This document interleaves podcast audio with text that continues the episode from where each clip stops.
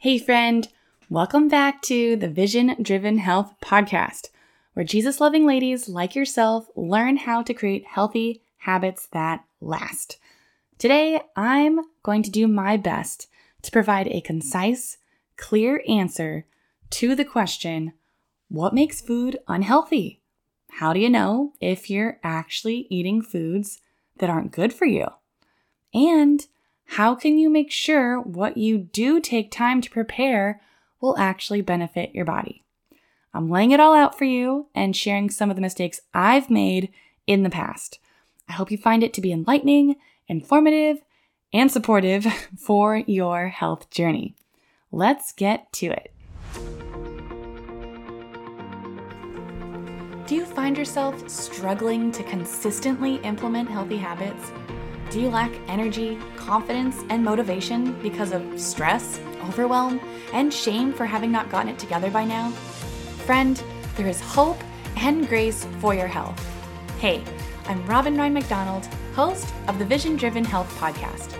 I'm a follower of Jesus, a wife, a mama of two, and a seminarian turned health coach. And I'm so excited that you're here. I found myself in my early twenties, captive to cravings and convenience.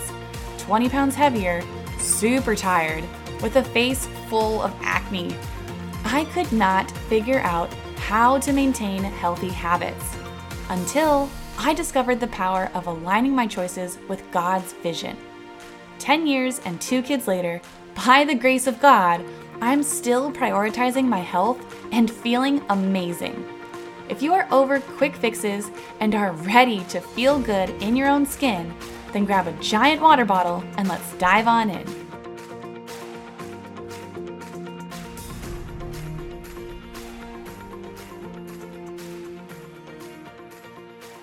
So you want to lose weight and you want to do it the healthy way, but you feel like it's going to be too restrictive, overwhelming, and you're afraid you're going to end up doing another thing that just doesn't work for you. Friend, no. That gets to end. My new course, The Healthy Weight Loss Framework, is going to teach you step by step exactly how to set a foundation that will allow the work you put in to last.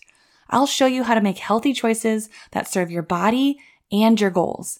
I'll show you how to partner with God, and I'm going to give you all the resources and tools you need to make it happen. You can even do the entire course from your phone if you want to. I'm going to show you how I, a foodie for life who is juggling kids, multiple businesses, and leadership hats, has managed to maintain my twenty pound weight loss for nearly ten years with simple habits and hacks.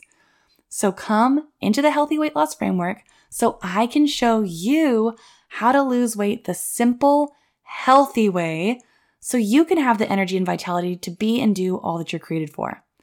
Go to vision driven health dot com forward slash course to sign up and gain instant access to the Hope and Health Through the Holidays mini course as well, where you'll learn how to create healthy habits during the holidays.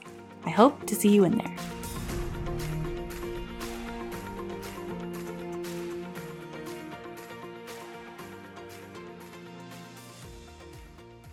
What makes food unhealthy is a big question to answer. I will start off by saying this episode is not an exhaustive answer, but I hope it helps to shed light on what is often a confusing and debated topic. I want to give a few asterisks before I really delve into it here. First off, I'm not talking about food that becomes unhealthy because someone is allergic to that specific food. If someone is gluten intolerant, then gluten inevitably is unhealthy for that person. Any food that causes an allergy or reaction in someone ceases to be a healthy food for that person, even if it's totally healthy for someone else. Secondly, I want to distinguish between food being quote-unquote unhealthy and being quote-unquote edible. Just because something is edible doesn't mean it's healthy. Just because it looks healthy doesn't mean it is. Just because the packaging says it's healthy doesn't mean it is. Just because your friend said she loves it and she lost a bunch of weight eating it doesn't mean it's healthy. And finally, Just because the F D A approves it, just because it's on the shelves of the grocery store, doesn't mean it's healthy. These are what I'll be covering today. And additionally, I'm going to give you three keys to preparing healthy food for yourself. I think we all know that just because something is edible doesn't make it healthy, but oftentimes I think it's easy to consider it more of a neutral option. When I was captive to cravings and convenience, I remember looking at the fast food meal I was eating and thinking, man, and, and I, I recognized that what I was eating wasn't healthy, but then I had the thought, so many people eat this. If it were that bad, it wouldn't even be an option. The problem was, myself and everyone in line with me didn't realize the negative impact that the inflammatory oils, additives, and other harmful ingredients were having on our bodies from this particular fast food chain. And if your goal is to nourish your body and to create longevity and health through your choices, it doesn't make sense to regularly consume certain foods. One of the major ingredients that should be avoided if your desire is to create true health is vegetable and seed oils. This includes canola oil, soybean oil, grapeseed oil, sunflower seed oil, safflower oil, anything that says vegetable blends, because it's just a blend of all, all of these or some of these, peanut oil, corn oil, and cottonseed oil. And there may be a couple others that I'm missing. The process in which these oils are made is pretty disgusting. They are pretty much just chemical goop that wreak havoc on your body. In fact, they have to treat the oil in order for the nasty, rancid stench that naturally occurs from it to be covered up so that it's palatable. And anything that's fried is cooked in these. Most restaurants use these oils to prepare most items on the menu. Sadly, if you look at the ingredients in most packaged foods, you'll find that these oils are included in some capacity. They even hide these oils in seemingly healthy foods like salad dressings, which is why I rarely, if ever, order salads when I eat out. And that's why I say, just because something looks healthy doesn't mean it is. Whether or not something looks healthy is subjective. I talked about in the last episode how I thought bran muffins and naked juice were healthy in college, when really, they were sending my blood sugar through the roof. I've had other seasons in my life where I was convinced certain foods were healthy, but now I would not touch them. But it's so easy to get fooled. Food companies know that people are generally trying to eat clean, so they make the packaging look quote unquote green and natural. They put a leaf on it. They use the phrase all natural or heart healthy to try and make it sound good. And friend, I wish it weren't true, but if that heart healthy label is on there, I run. That usually just means there are a bunch of grains in there, which, when processed, can cause your blood sugar to spike, which then causes inflammation and actually does not support your heart. I highly recommend checking out episode thirteen, where I get into the whole episode is on how to read food labels. And there's also a free label reading guide attached to that episode. So if you want to, you can pause this one, head over there, or remember that for after this one. When I think of thinking that something looks healthy paired with actually believing the misleading packaging, I can't help but remember this one time in high school. I think I might have shared this story in a different episode, but I thought having just white rice with, I can't believe it's not butter spray on it, was a healthy thing to have as a meal on its own. No meat, no veggies, just white rice and spray margarine. And the bottle of the I can't believe it's not butter spray said heart healthy, better than butter, probably said like zero cholesterol, and probably some other claims that made me feel really good about spraying that on all my food. I even told my friends how great it was, and I had them drive to my house during lunch to have some of this white rice and spray butter meal, spray fake butter meal. And honestly, which this leads me to say, Just because your friend raves about a certain food and maybe they lost weight from that certain food doesn't mean it's healthy. I mean, shoot, we look at what I had my friends eating in high school because I was convinced it was healthy. And, you know, we really just need to stop making weight loss the indicator of health. And you might be saying, wait, Robin, aren't you the one who has a weight loss program and course? Yes, glad you asked. It's called the Healthy Weight Loss Framework. If you chop off your arm and then step on the scale, you'll be five to ten pounds lighter. But was that healthy weight loss? No.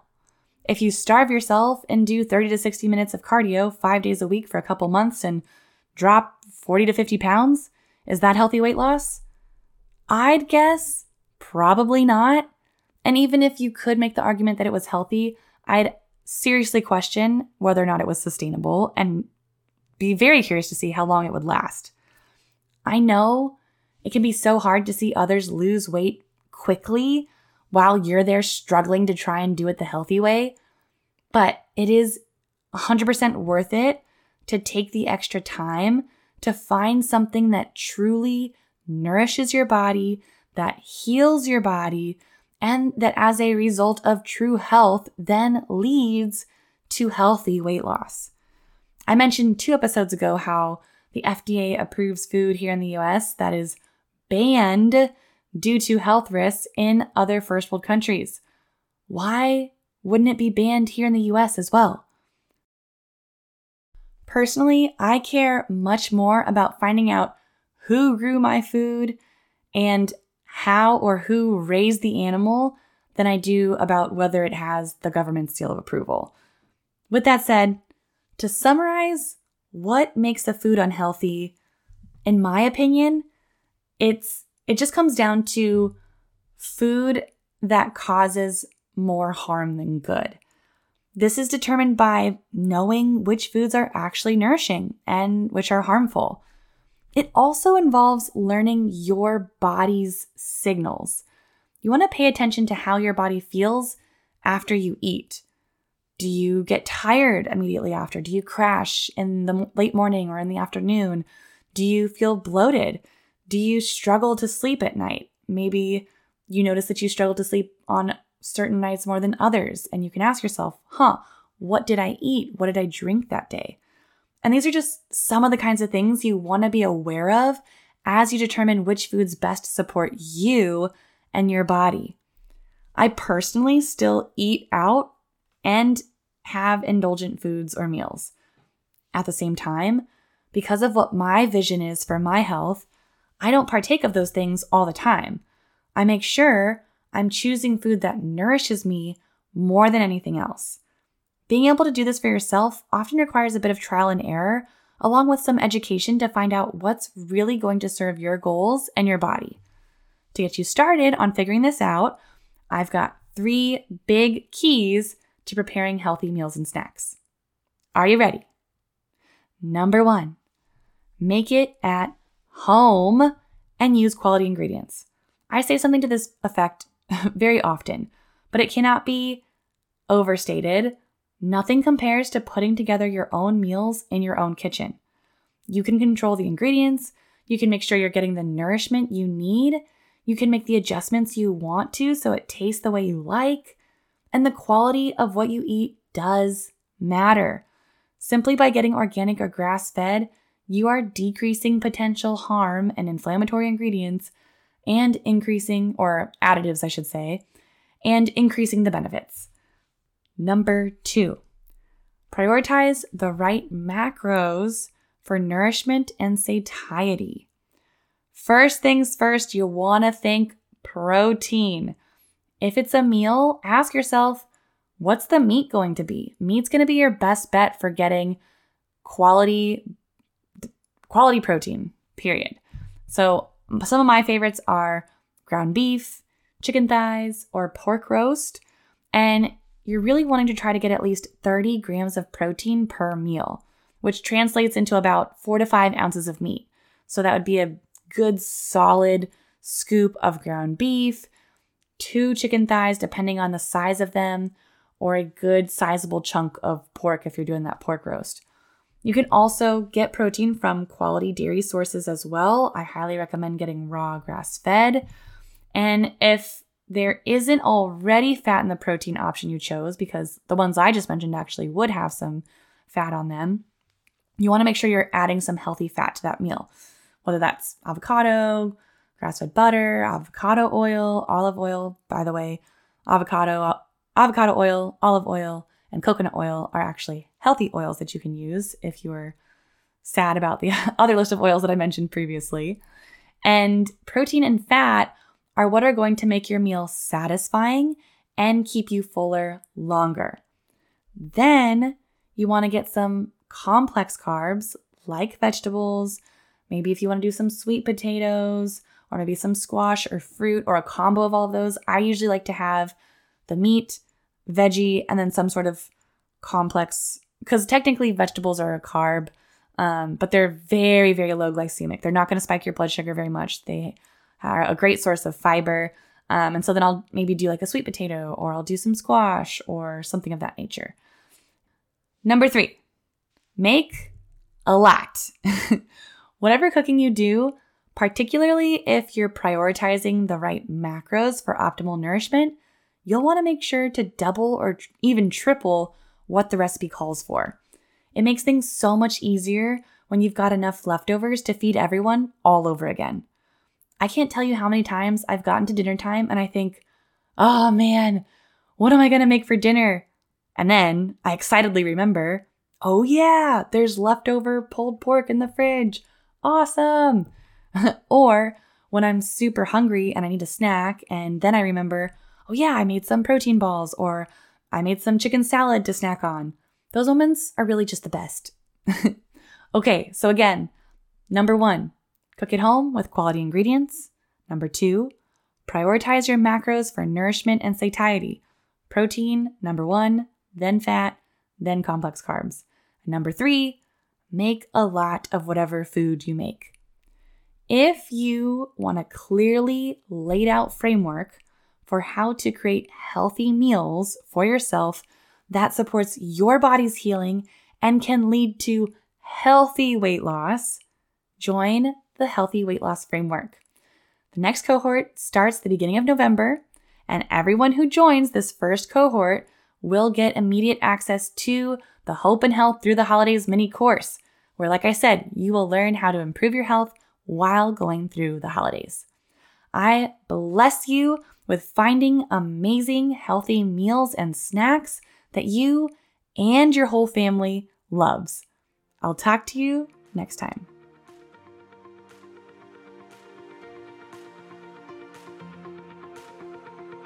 Thank you so much for listening to the Vision Driven Health Podcast today. I hope this episode inspired you, supported you, and blessed you in some way. If it did, it would mean the world if you would leave a five-star written review on Apple Podcasts and share this episode on your social media. The more reviews and shares this gets, the more people can be blessed and encouraged in creating a Jesus-centered, sustainable, healthy lifestyle. If you want to hang with me and other Jesus-loving ladies who are creating healthy habits that last, be sure to join my free Facebook group, the Made Well Mastermind. Use the link in the show notes to join. Be blessed with hope, joy, and health. I'll see you next week. Again, the Vision Driven Health Podcast is under the umbrella of Madewell Health Incorporated. The content on this podcast is for informational and educational purposes only. It is not intended for medical advice. It does not take the place of medical advice or treatment from a physician. Listeners should consult their own doctor or a qualified healthcare professional for specific health concerns and questions.